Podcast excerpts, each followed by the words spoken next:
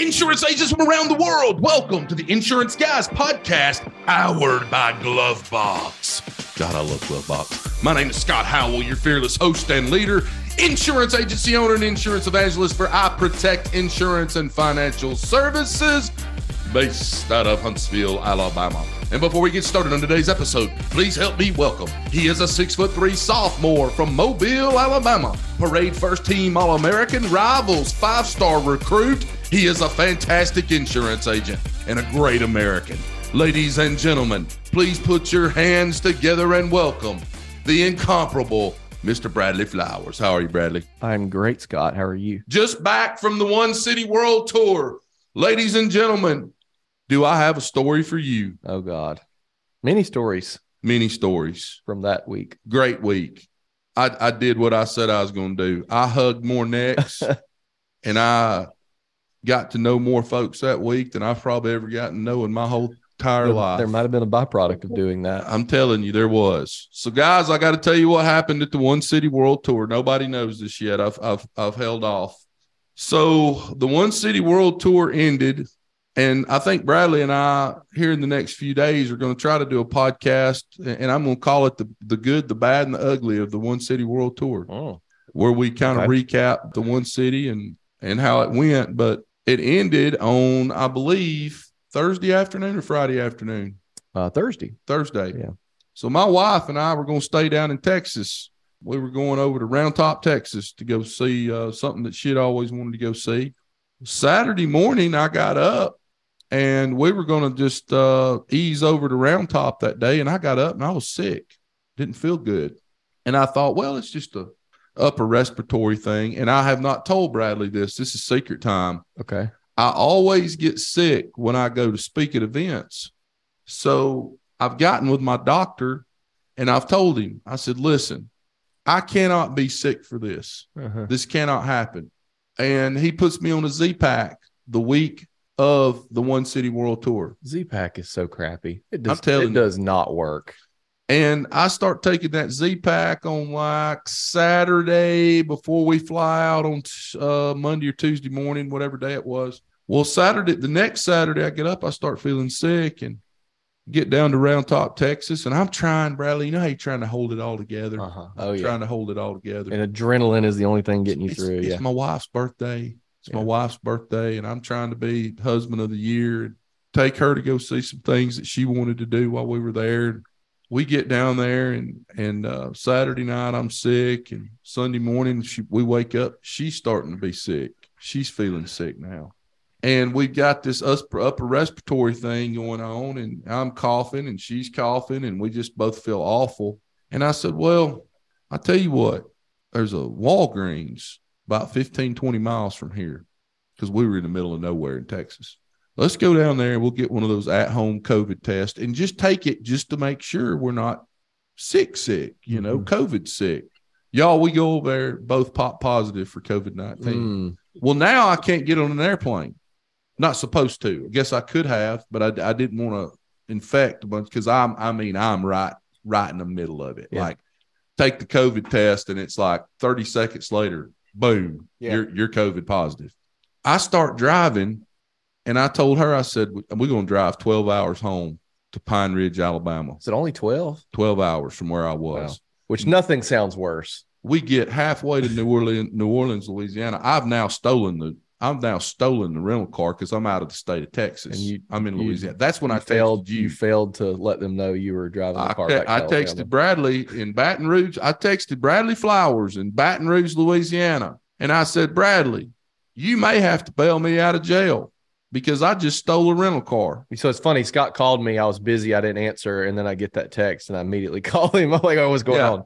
Uh, so now I got a stolen rental car. We spent, I could not drive more than six hours. When we got to New Orleans, I was done. It was about 5.30 on Sunday Yeah. night.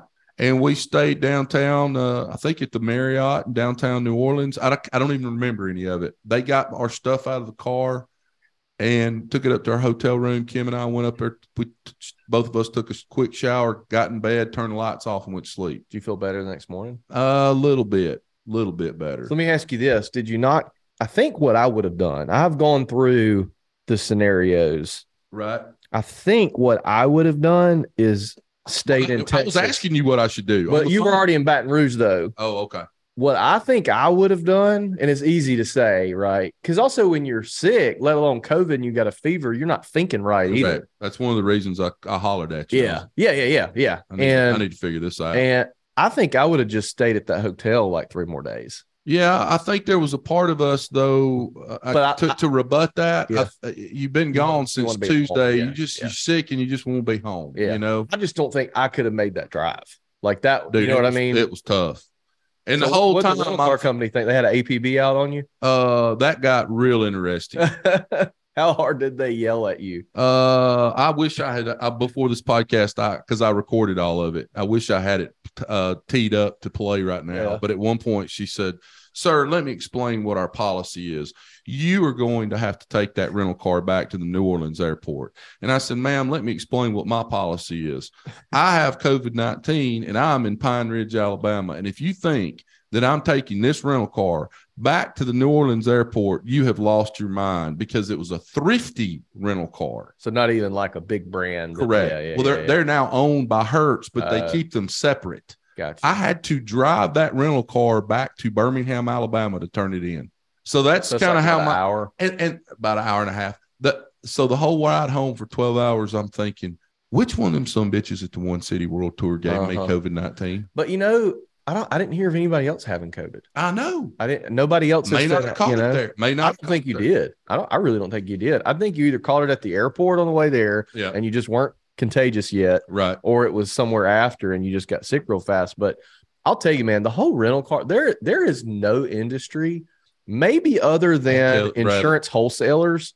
There's no industry that's more ripe for disruption than the freaking rental car industry. It is awful. The renting a rental car industry needs to, but somehow somebody smarter than I am needs to figure out how to turn it into like Uber. dude. When we landed, well, Turo is trying, but the problem with Turo is because you're dealing with individuals, it's an inconsistent experience, Right. and it's more designed towards like super fancy cars. I want to rent a Ferrari, but Right. when we landed in Austin, just so happened the same week, I rented a car because we had the baby with us. And I get there, everything's lined out. I know like there's no line. Like I've already done the whole check-in thing with Hertz. I prepaid. I get there and my videographer is there too, and he's gonna ride with us in the rental car. Well, we found out our hotel was ready, his was not. Uh-huh. So I said, Hey, we're going to go to the hotel first. I'm going to buy you an Uber to the venue, which is 20 minutes away, by the way. Okay, cool. I was still, I was standing at Hertz desk when I said that to him. I ordered the Uber. He walked out. I was still standing there when he got to the venue. This is all lined out, guys. It should be, hey, you already paid. I verified you're the same person. Here's the key. It's a horrible experience every single time. Absolutely. Anyway, I, I, I digress. Let's Guys, bring our guest on. guys, listen to me. I need you to stop what you're doing. Stop what you're doing, whatever it is you're doing right now. I don't care what you're doing. Pause this podcast. Get all of your producers together, especially the, the younger guys and girls that are out there that are producing business for your agencies. Bring them all together and let's have about a 45 minute to an hour producer sales meeting. I have got the guy here today. I am so excited to bring him on and I want to get to know him better. He is going by the name of Max Revenue. This is another, we have another anonymous Twitter account. I'm going to give the Twitter account and LinkedIn. and LinkedIn. I'm going to give the account out right now on Twitter. It's at the Max Revenue. He is a guy that is getting it done every day. We've got a lot to talk about today. I want your producers, your people that are in the field to listen to what this guy is saying because what he is doing right now with not a ton of time in the industry is he is producing at a level that is going to allow him to live the life that he and his family deserve to live one day. And I need you to get all your producers in one room, tell them to shut the hell up. I know they think they know everything about insurance, they don't, and have them listen to this podcast because this is going to be one of those that everybody's going to want to listen to. So without further ado, he is, and this is not a very long intro. He is originally from Florida. He is a graduate of the University of Alabama. I've got a question concerning that. He's been an agent for five years, first four with a big, big national firm. We do not know who this guy is. but he's now since January of 2023, he has start, started with a locally owned smaller agency in the community that he lives in. He goes by at the max revenue on Twitter. I have actually gone in and looked at some of his website blogs, which you can go to, which are phenomenal. Phenomenal. You can go to Google Chrome, the max revenue letter phenomenal blogs. I highly encourage you guys to go look at these. He calls himself a medi- mediocre at best producer. I love that. He gives an over the shoulder look at how he's building a million dollar book from scratch and shares revenue. The, that's revenue. revenue, folks, and shares the many lessons learned along the way. Ladies and gentlemen, it is my profound honor today to introduce to you first time guest on the IGP, and it will not be his last. I give to the entire independent agency force, Max Revenue. How are you, Max? I'm good, man. I do not know how to follow up that intro. That was uh, that was incredible. You are one heck of a hype man. So kudos to you on that. I'm happy to be here brother, we've got so much to talk I, about, and I want these producers to learn something. Go ahead, Bradley. I get a little bit taller every time he does it. Every time. Every I, will say this: there's people that are thought leaders online, or attempting to be thought leaders, or just putting content out there and trying to give that o- over the shoulder look. And for those of us that are doing it every day, uh-huh. it's very obvious who actually knows their stuff and who doesn't, exactly. and who's pretending. Exactly. And Max is one of those guys he's, that he's you doing can the tell damn thing. He's very, doing the damn thing. Very, very, very, very quickly. Okay, this person doesn't pretend to know everything. I think that's one of the the differentiators between people who are trying. They seem to act like they know everything, but the things that he does and he knows, he knows very, very, very well. It's very apparent, very fast. Max, listen to me. I just told 250,000 independent and captive agency owners to pull all of their producers together to listen to this podcast. And a bunch of them are going to do that. I promise you. And I, I, mean, don't pretend to know everything. Not that I think you don't know everything. I said you don't pretend to know everything. well, he probably knows more than I do, and I've been. He definitely knows more than years. I do for sure. Max, let's start with the start. I want to talk about just for a second climbing my DeLorean with me. Tell me how you kind of fell into the insurance industry, going to the University of Alabama, and bring us up to today, brother. Yeah, sure. So first off, Scott, to you, roll tide. oh, we'll let pains me we'll to say it, it roll tide, brother. We'll, we'll yeah. let that slide. All right. So yeah, so University of Alabama back in the day was fortunate enough to play some professional baseball, and then um, got married and settled down, and uh, had no idea what I was going to do for a living. Had no special degree, and basically the only way I could make money was to get into sales. And so I would say I did every type of sales that you can do from say 25 until 34. A lot of cold calling. I, was a territory rep for a while.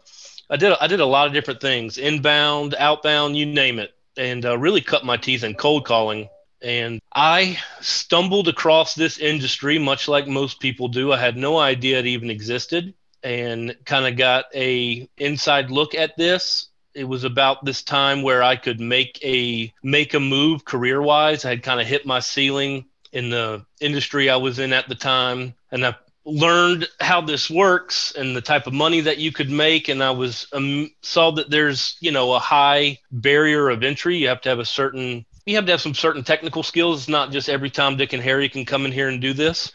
And I figured, man, this is for me. Yep. So I, I jumped in with both feet, started off with one of the big national firms. And I would say, first three years, I would say I failed miserably. Now, failure is subjective, right? But I'd only put a couple hundred in revenue on the books. I guess about year four, I started to figure some things out. My co captain with Max Revenue brand, if you will, is Mike Casales.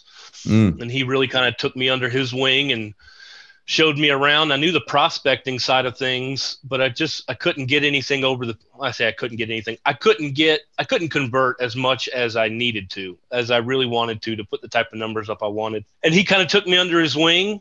Yeah, then things started to click. And then about, I guess in January, I don't know when you guys are are posting this, but in January, I had the opportunity to leave that big firm and come own my own book at a small agency. And I figured I could take what I had learned over there and bring it over here, all the same markets, but had seen behind the curtain to see what some of the big boys do and the size book that you can actually build. And uh, I just felt like I was leaving too much revenue, too much commission on the table. So I hopped ship. I had not built that big book yet. Um, so I figured I could hop ship while I still had time, didn't have the golden handcuffs on. And yeah, so just been doing the deal since January here. Okay. What, what was the clicking point? When did everything kind of all come together for you where it was like, oh, this this is actually working? What what was that thing? Because I think Well, a I'd lot of people can point to one thing in their Well, he- career. he said like he this said was- he said year four, and one of the Yeah. questions I had written down for you today was year four. You figured the damn thing out, right? Yeah. You figured the thing out. What was to Bradley's question? What happened in year four that made you have that aha moment where you're like, okay, I I know what I'm doing now. I got this figured out. What was that? If you don't mind telling. No, that's fine. And I'll be honest with you, I'm still figuring things out. I'll be the first one to tell you I am no guru, I am no expert. Man, I'm just a producer out here that's, you know, trying to find my way like everybody else. Happen to have a little bit of online acumen so I can, you know, do some marketing and build an audience and and just build in public and bring people along for the ride. So I just want to put that disclaimer out there to begin with. I'm by no means am I a guru or an expert, but I would say if one thing that started to click for me was I just stopped pivoting. And I, I think when you get into the industry, or at least I can only speak from my experience, when I got into the industry, I'm a bull in a china shop. I'm going to do everything and call everybody and anybody and everybody that has an opinion on how to grow a book, I'm going to listen to them. And then basically what I did was, and I think I put a LinkedIn post up about this, but I basically took all these different ideas and put them together. And I thought that it would make this superior sales process. And what ended up happening was it was just this bastard amalgamation of just stuff, competing ideas. I put this thing together that was just none of it was congruent. One day I'm cold calling, the next day I'm cold emailing, one day I'm quoting, the next day I'm, you know, positioned for BOR. And it was all over the place. Wait a second. just- Let's let, let me stop you right there because I'm a medium and I, I was an insurance producer for a long time, a, a long time. And to some degree, I still am. But you said that you made a comment, and I want to make sure all these producers that have now are now listening to this uh, understand what you just said. You said you stopped pivoting. What exactly did you mean by that? Because that term pivoting, there's four or five different intonations of that Right. in the insurance industry when you say that. What exactly do you mean by that? Okay, so stop pivoting. On the first thing, it would be uh, it all starts with your outbound, right? How am I going to build a list, or how am I going to build a list of prospects? Some people might do cold calling, some people might do email. I did all of it. And first thing I did is I, I stopped and I just picked one and said, I'm going to master this. So first is outbound. What So- was the so- one you picked? What was the one you picked? I cold Out- call. Cold call. Gotcha. I did drop ins, I did cold calls, I did all kinds of stuff. And a lot of producers get wrapped up in a lot of different things and shiny object syndrome. And oh, I'm going to try to do this over here and this over here and try to be something to everybody. Whereas, Generalist. whereas, Generalist. Whereas, and not even just that, just in in in all of your methods. You know what I mean? Oh, yeah, you, yeah, you may How There- your prospect? you may be going after one niche, but you're just all over the place rather than just perfecting one thing. And Right. I think that's been one of the things too, Max, and I'll let you finish that we've seen with a lot of the real deal producers that we've talked to is they do exactly what you've done is, Hey, look, I'm just going to get really good at this one little thing in this one niche. What was the What was the second thing? I didn't. We didn't mean to interrupt you. Oh no, it's fine. And the second thing is just like what I'm chasing. So, man, I chased aviation, I chased churches, I chased hospitality, I chased everything. And I eventually narrowed it down to what I wanted to chase. I pretty much do trucking and subcontractors now. But and part of it, and I and I think a lot of the younger producers can and can relate to this, is they don't really know who to listen to, or at least I didn't. You come into a firm or agency, whatever you want to say, and you're like, man, I don't know who actually built their book and who didn't Sure. you know, or the guy that did build his book, he's 65 years old. And when he was doing it, it was because he joined the country club and rubbed elbows with you know Correct. these guys, and that's how you build it back was, then. And then you got teed up for success somehow. Exactly. Or you got half the people inherited their book or most of their book, but they don't actually, they're not going to be honest about it because they don't want to, you know, they don't want to kind of get pigeonholed into being that guy, right? So everybody Right. kind of holds their stuff close to their chest. And like I said, I just kind of took a little bit from everybody and it just, you know, it'd kind of be like building a car, right? Like you're trying to build this car and you're taking a part from here and a piece from there and this tire and that transmission and you put it together and you think it's going to work and that they weren't meant to go together, right? Yeah. You, you mm-hmm. have the best of intentions, but it just ain't working. So I eventually settled on I'm going to cold call. This is my niche. And come hell or high water, if I make enough calls, there are going to be people out there that have pain, and my message is going to resonate, and I'm going to get my share. And again, a lot of this credit goes back to Mike Casales. He, I actually originally talked to him like year one when I was in the business. I connected with him on LinkedIn, and he gave me his playbook, but it was so dadgum simple that I just, you know, like most people, I tried to overcomplicate it or take the opinion of a hundred other people. What what But was now- his what was his playbook? Tell me what his playbook was. Pick a niche, make 40 calls a day. Th- My next question to you was going to be, and I've got twelve. que- I've got twelve questions for you on here. My next Yeah. question was going to be, Max, what is your cold call formula? That was going to be my next question. So Yeah, sure. his formula is pick a ditch. I'm writing everything down you're saying right now. And if these producers aren't, if the agency owner wants to call me, I will chew their ass for you. If I'm writing down these these questions and I'm writing down these answers, all of you need to be writing down those answers. And don't sit there and roll your damn eyes at me like you're doing right now. One, I don't want to hear it. one of the things that he says, Scott, is what is it? The the, the book from the daddy thing. What's that quote? Oh, it said, uh, don't take sales advice from someone who inherited their book from daddy. Read this newsletter instead. So so I agree. Hey, pick a niche and make 40 40 outbound calls a day. Okay, what happens if 27 of those calls you're leaving a voicemail? Does that count or do you have to physically talk to someone? Voicemails count. Oh, man, we can really go down a rabbit hole here. Not Um, me too. Yeah. So it's all about reps.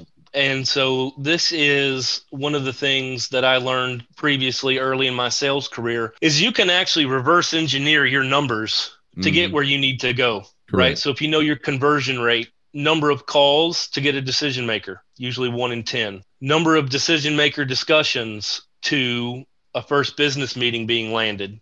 It's usually about one in four, one in five if you're good. It's about one in seven to one in 10 if you're terrible on the phone. Out of those first meetings, you should be able to convert about half of them into a due diligence review. And by due diligence, that's just a different word for auditing their policy and their insurance program.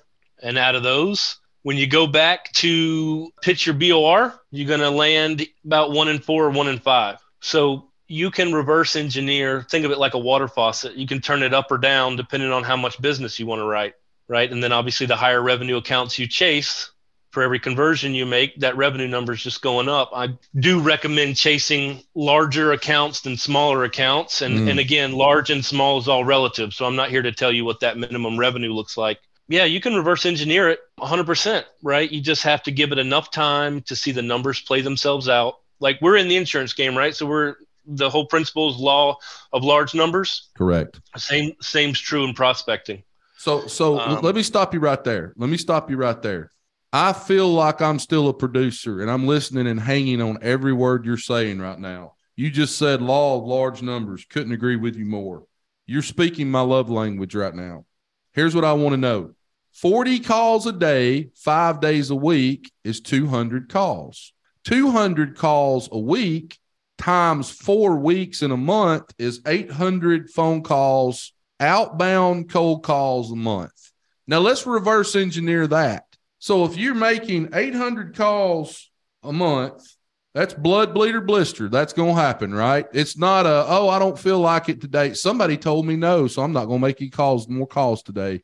800 calls a month back into what that reverse engineering looks like. Out of 800 calls, how many, hey, I, I want to talk to you about this, do you get out of 800 calls?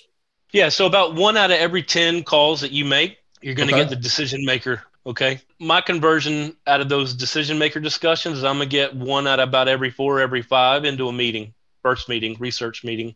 Okay. So if you do, so I'm not great at math, and I have a rule against public math. But if my math is right, that's about four to five hundred calls to get a first meeting. Hey, I bet you can do anything times fifteen percent though, can't you? Yeah, yes, I can. I love it. Actually, I'm in an E&S market, so we're Or about 12. ten percent. 12, 12, 12. No, 10, ten 12, percent. Yeah. And, and I had a contract for eight percent. So yeah, we play a different game over here in my state. 800 calls, you should be getting about 80 people unless you're terrible on the phone. So the first thing you got to do is dial in, you know, whatever script that you have, what you're I'll give to you my say- script too. Thank you. Whatever script you have, you've got to kind of already. Here's what I've been telling producers for some time now.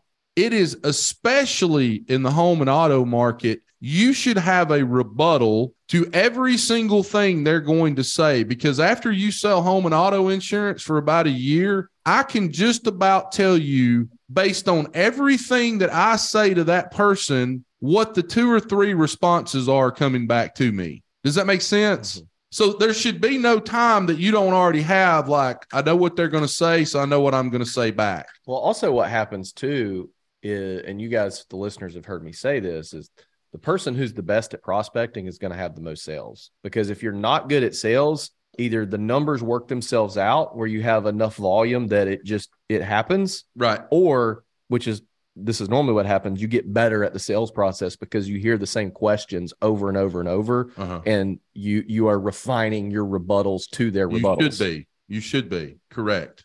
And I think So- commercial, I think there's less rebuttals in About- commercial about the than same- there are in home and auto. Probably right. You're probably right. So 80, 80 calls back or 80 people that say, Hey, I want more information on that. Out of that 80 out of 800 in a month, you're going to be looking at getting what?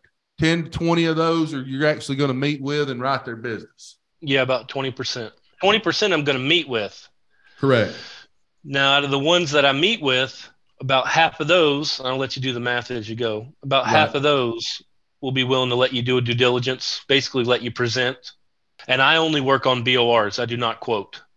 we don't practice. So, what? Right. I don't need practice. So then, out of the ones that you present to, only about one in four or one in five of those are going to sign a BOR. Got you. So I'm guessing if my numbers are right, that's about one and a half to two. That's correct. Yeah. Believe two. Yep. And I have a prospecting tracker that I use that basically helps me back into the numbers. But if I follow that formula, I will write 12 to 13 new accounts at an average revenue size of 15,000 in revenue a year. Okay.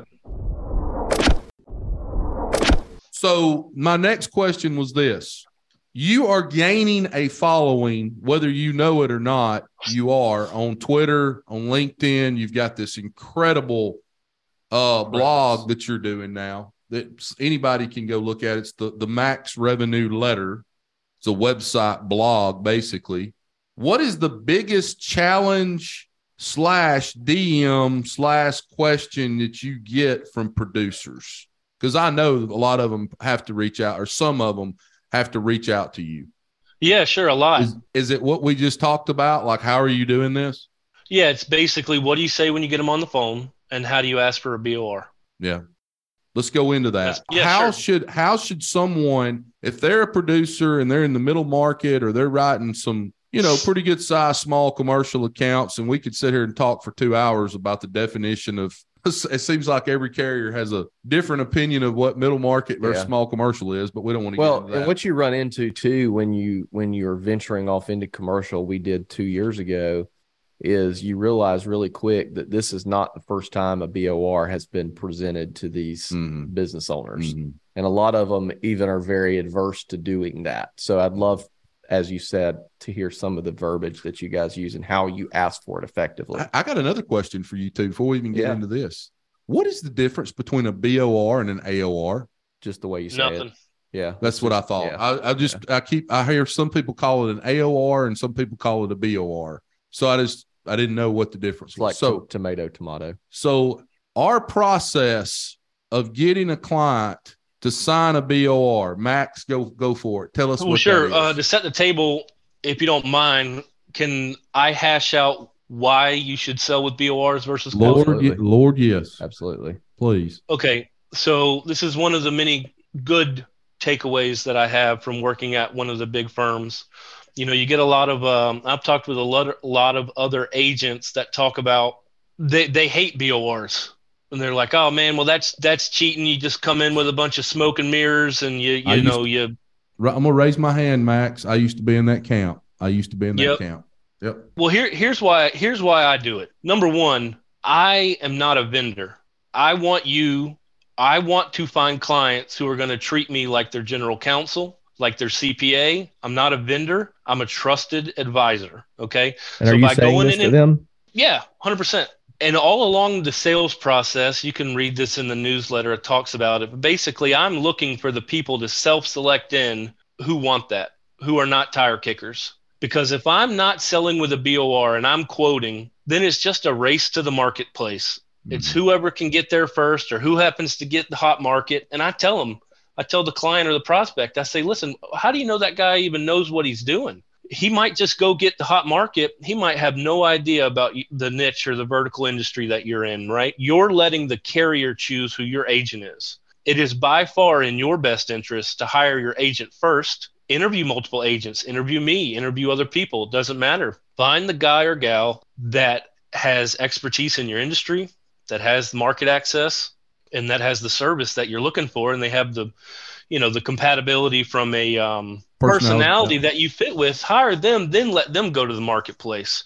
And also mr business owner it is not in your best interest to quote because especially if you're in an E&S market and you're going out and you're getting monoline this and monoline that you know agent one if you're quoting agent one may go out and get the best auto number. Meanwhile agent two they've got the best excess number. Mm. meanwhile agent three they got the best you know whatever pollution number that they have and then now you're not actually getting all the best puzzle pieces to put together in a program. So it's just not in the client's best interest in my humble opinion and it's not in my best interest so i'm just not going to do it. I don't want to be a vendor. Now as far as what i say on the phone it's very simple. I call in somebody's going to answer. If i i'm going to call the decision maker if i have their cell phone number i'm calling the cell phone number. I'm not going through a gatekeeper if i can if i can deal with it. And then i just i just ask them. I say Bill, are you in charge of the insurance program? And he's going to say yes or no. And if he says yes, then I just say this very simple opener. I say, listen, quick question. Do you guys ever do any due diligence around your insurance program? And he's going to say one of two things. What is due diligence? Or he's going to say, we already have an agent. Well, of course he already has an agent. That's the worst rebuttal.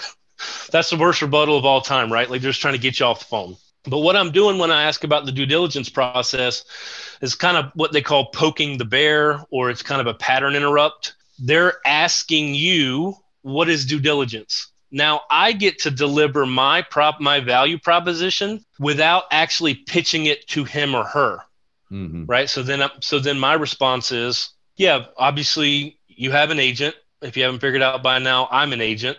And to be honest with you, you're probably happy with your current agent. That being said, a lot of people right now, especially in this economy, trying to pinch every penny. They wonder, you know, am I leaving money on the table or is there a hole that I don't know about in my coverage? I provide those answers without disrupting your current broker relationship. So now I've told that person what I do, and I actually haven't even pitched it to them yet. They asked me what I do. They asked me what due diligence is.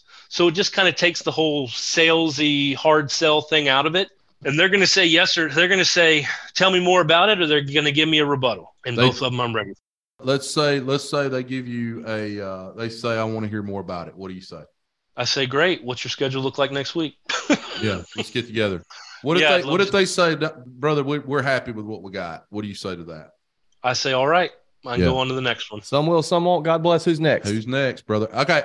Last question, and then Bradley's telling me we got to go. We got to get you back on this podcast. We need to do this for about an hour and a half. One of the things that you're really good at is prospecting. You feel like you've got that dialed in pretty well. Talk a little bit about prospecting and then give us second part, give our audience a little bit of some other things that you learned working for a major big national firm. Yeah, so kind of earlier to the prospecting tracker, it's a numbers game and you need to know your numbers if you're going to prospect effectively. There are people out there who are either born into, you know, big families with big names in their city or you know they just happen to they know a lot of people well i'm not that guy i actually yeah. where i live is not my hometown right. um, so i had to build from scratch and so numbers are key and what a lot of people do and i've seen this a lot is is make a couple calls do some drop ins send some emails but there's no system to it there's no tracking uh, and I, that's just a recipe for disaster in my opinion. I think you start out with three to 400 names. You can go use MyEdge, Zoom Info, Reference USA. Those are all databases you can go find businesses. Print you out 300 to 400 names in your industry and start from the top and start working your way down. And then what was the sec? Oh, the big takeaways from working uh, with a big firm would be sell with BORs. You are the prize, and that should be your framework. Someone mm. out there has pain, and you can solve that pain for them and you shouldn't put up with people who don't respect your expertise or respect what you bring to the table. Mm-hmm. And that's preach, brother, preach.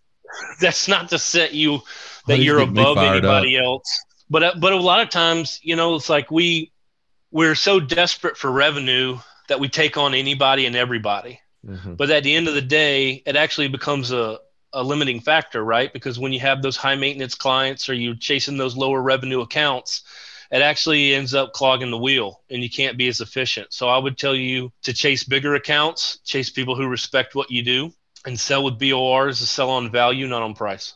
Well, one of the things I have some heartburn with my people about is the last month or two, I've had a couple of people come to me in my agency and talk about how they're just not geared for cold calling.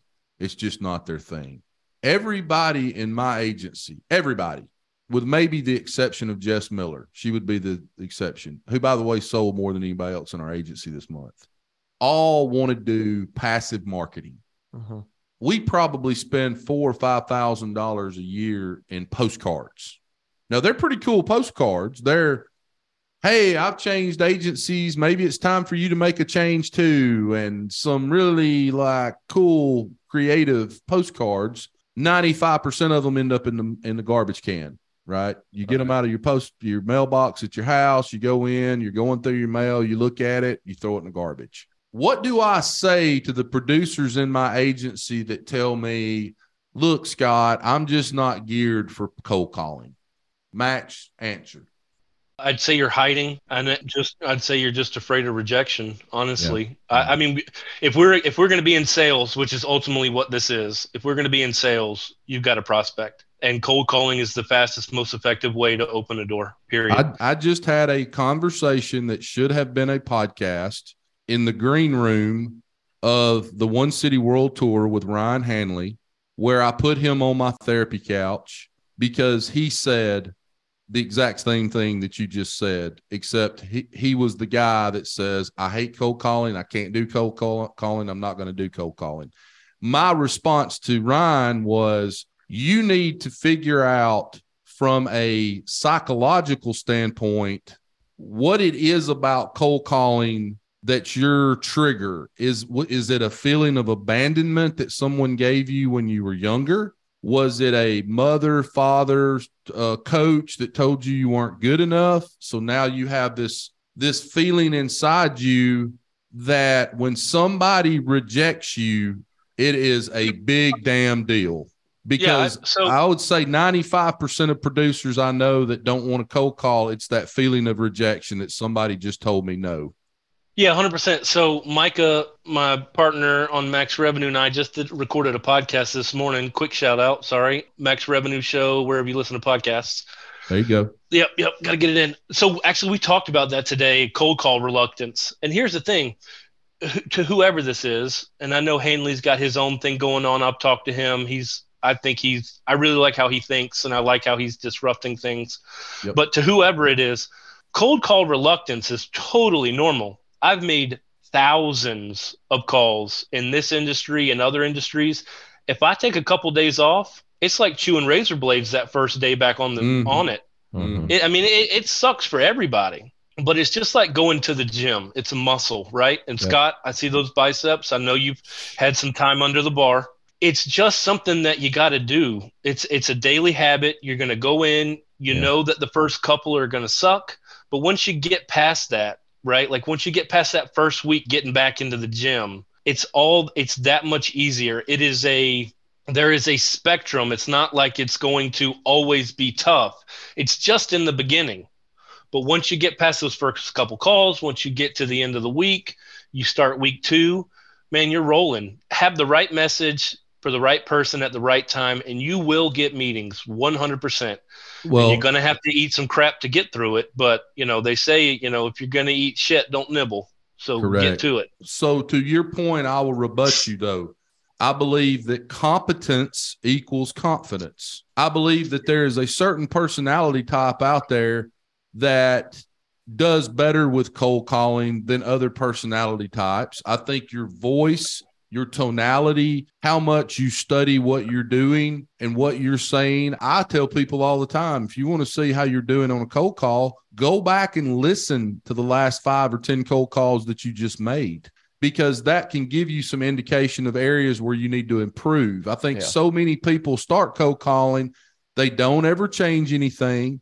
They don't change their approach. They don't figure out what people are going to say to them and how they need to respond. So they never get better. They just they're just doing it. They're just doing it. It's like baseball analogy. If your swing's not working, you might need to there might be something you need to tweak or get back to. But you've got to figure that part of it out. Would you agree, Max? Yeah, hundred percent. I definitely think, and that kind of goes back to the. I had, a, I had I had a little girl in my office. I wanted to make cold calls one time, Max. This was two or three years ago. She's not with me anymore. She had the voice of a 13 year old girl. You know how little 13 year old girls talk? She had that little 13 year old girl voice, but she wanted to be in sales. and I said, Amanda, you can't be in sales because nobody's going to talk to you in commercial insurance with you talking like you're 13 years old. What are you talking about? Do, do you hear your voice right now? Do you understand that you're talking to me and I think I'm talking to a 13 year old little girl? Max, help me out here. Yeah. I honestly, I think anybody can cold call. I hear what you're saying. Yep. But all that to be said, I'm not saying that you can't do drop ins. I'm not saying that you can't do emails. I'm not all in on saying that only you can do one. But mm-hmm. whatever it, I would say, whatever you choose, master it yep. and know your numbers. Yep. yep. Absolutely. I, one thing too, I want to point out, and then and then I'll let Scott close us.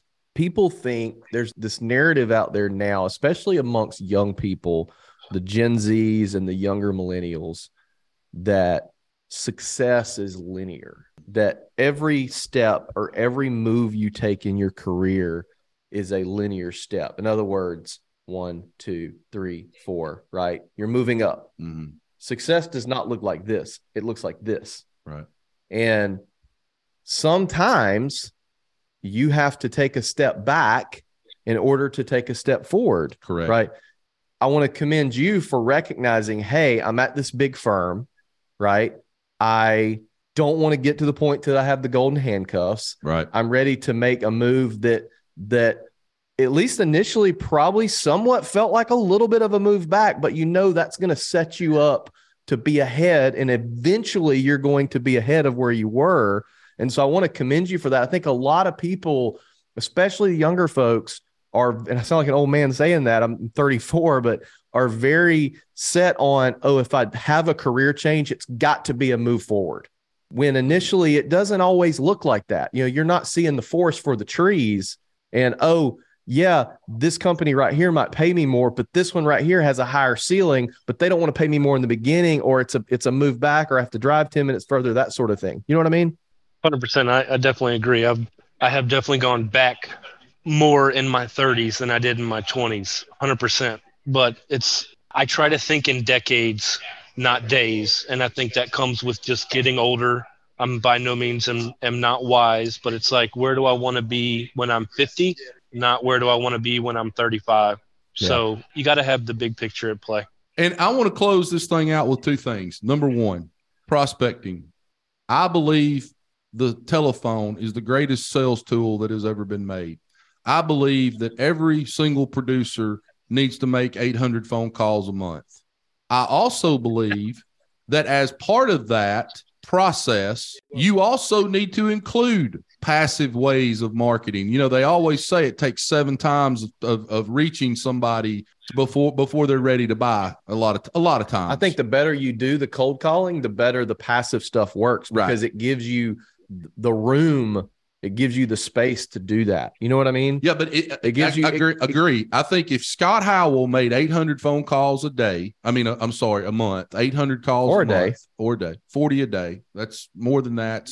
Some people can do it. It's tough. But if Scott made 40 phone calls a day uh, over a month and then followed that up three days later with a video email to that prospect introducing myself again. Hey, I- Jim, I just want to tell you how much I appreciate you talking to me followed that up three days later with a postcard to his office or home followed that up with maybe a letter or something else about four or five of those i think my overall close ratio and my overall revenue as a producer would go up some. I don't know how much but it would probably be in my opinion 10 to 20 percent. So i don't want people to think that i'm just mr cold call and that's all you need to do but I do think there's a place for passive marketing. But I also believe it has there at some point somebody's got to pick up the phone and call somebody. Right. The last thing Yeah. I'm going to say, Max, before we get off this podcast, you mentioned it briefly earlier. I want you to tell these people how they can find you,